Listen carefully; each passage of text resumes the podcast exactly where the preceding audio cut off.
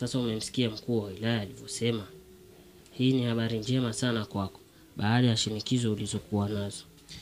Ndiyo bwana chifu, nimefurahia jinsi mkuu wa wilaya alivyopokea vyema mapendekezo yetu.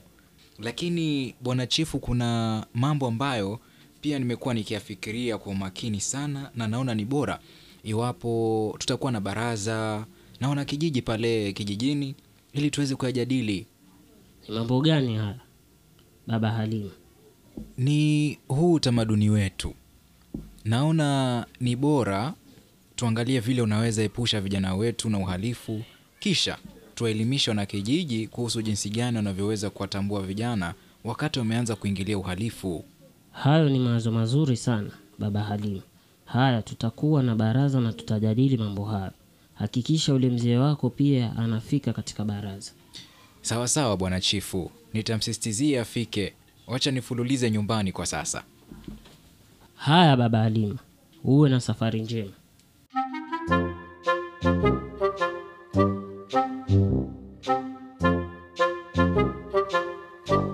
Paka mapepe huyo, paka mapepe Mke wangu wewe, naona ungezaliwa Marekani ungekuwa mwimbaji tu. Mme wangu, ushaanza utani wako naona. Yaani utajiri wa utamaduni wetu huoni kama ningeukosa. Sio utani mke wangu, ni ukweli wa mambo yalivyo. Sauti yako ya ninga yaniongoa kila uimbapo. Hmm, Asante mme wangu. Lakini ulioyasema ni kweli. Utamaduni wetu ni jambo zuri la kutiliwa manani. Utamaduni unakuza watoto katika njia nyofu sana, wanakuwa na heshima na kuwajibika wakiwa katika umri mdogo sana. Ndiyo mme wangu, enzi zetu hakukuwa na uhalifu kama sasa, lakini pia kuna baadhi ya mambo inatubidi tuyaache. Haya mambo ya kupasha tohara, sijui kurithi bibi, haya ni mambo yamepitwa na wakati kabisa. Hapo umenena, lakini natumai umekubaliana na usemi mwacha mila ni mtumwa. Mume wangu, ikiwa mwachamila ni mtumwa, na je kukosa kutembea na majira nako tutakuitaje? Hapo sasa. Kwa hiyo unasema utamaduni ni mzuri ufuatwe, lakini kwa umakini. Pale unapoumiza ubadilishwe, na pale ulipo na manufaa ufuatwe. Ndiyo mme wangu. Haya, sawa mke wangu. Vipi kiamsha kinywa kipo tayari? Kila kitu kipo juu ya meza kwa ajili yako mme wangu. Sawa mke wangu, wacha nipate kuchoma tumbo sasa.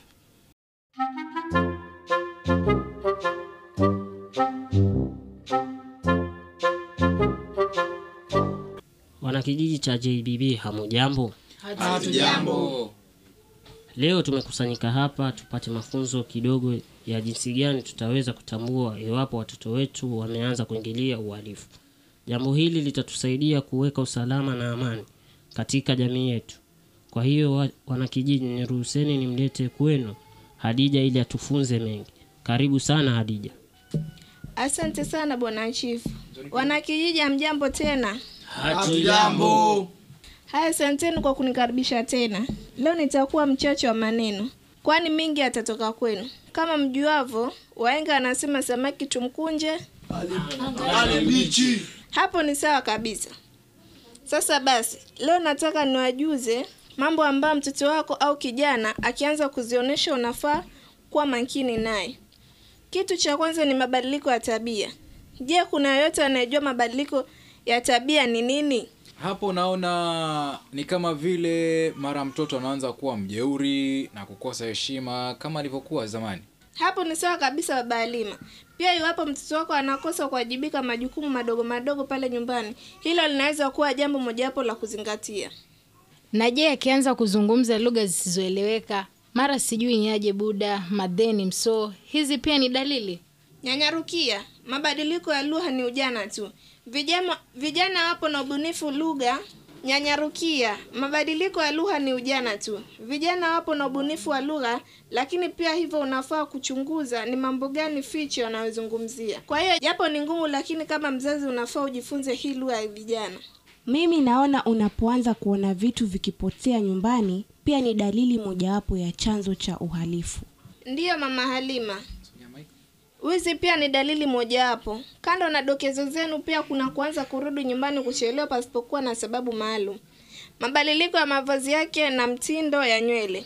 Hapa unafaa kuanza kuwa makini na mwanao, pia vile vile anapoanza kuwa msiri kupindukia. Na je, pale mtoto wa kike anapoanza kumwondokea babake na kujihusisha na vijana wengine nje, hapo hapo sio uhalifu huo?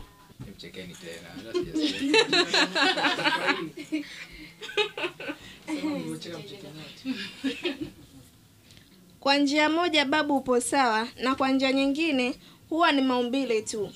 Mtoto wa kike anapokomaa, hata hivyo, hii huwa ni hatua ambayo mzazi anafaa kuwa makini. Hapa ndipo mzazi anafaa kumwonyesha mtoto wa kike upendo, la sivyo atadanganywa na kuingia katika mitego ya uhalifu, akitafuta kutimiziwa hitaji lake la upendo. Atapewa hadi ya kupendwa na hata kuolewa. Mwisho wa siku anatumiwa vibaya na kuambulia patupu.